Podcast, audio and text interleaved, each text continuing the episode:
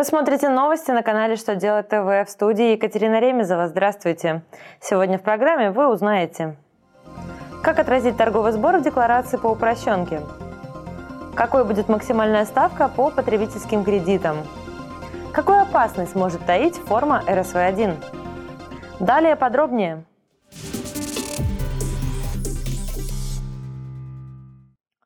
Налоговая служба разъяснила, как организациям и индивидуальным предпринимателям отразить сумму торгового сбора в декларации по упрощенке.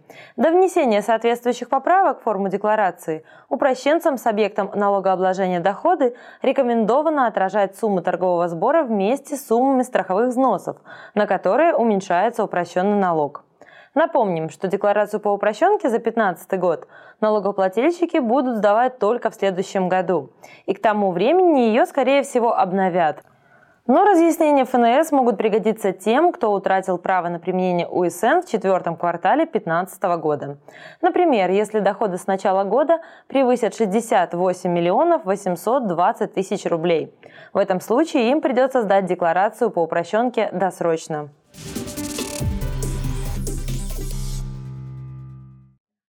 На рассмотрение Госдумы направлен законопроект о запрете кредитов и займов со ставками более 30% годовых. Речь идет о потребительских кредитах всех видов. Таким образом, законотворцы решили бороться с ростовщичеством. На сегодняшний день более 5 миллионов человек не могут расплатиться с кредитами. И задолженность их перед банками вместе с пенями и штрафами растет месяц от месяца в геометрической прогрессии. Законодатели рассчитывают уменьшить число исков о невозвращенных кредитах за счет повышения ответственности граждан, которые смогут расплачиваться по обязательствам в установленные сроки.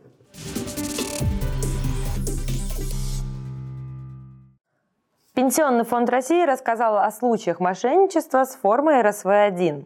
Ведомство предупреждает россиян, что от имени ПФР действуют мошенники.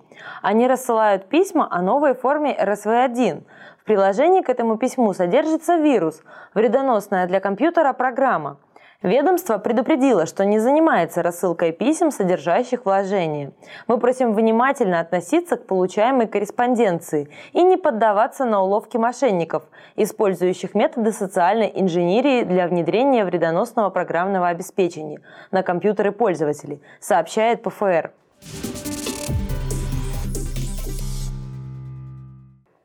На этом у меня на сегодня все. До новых встреч на канале «Что делать ТВ».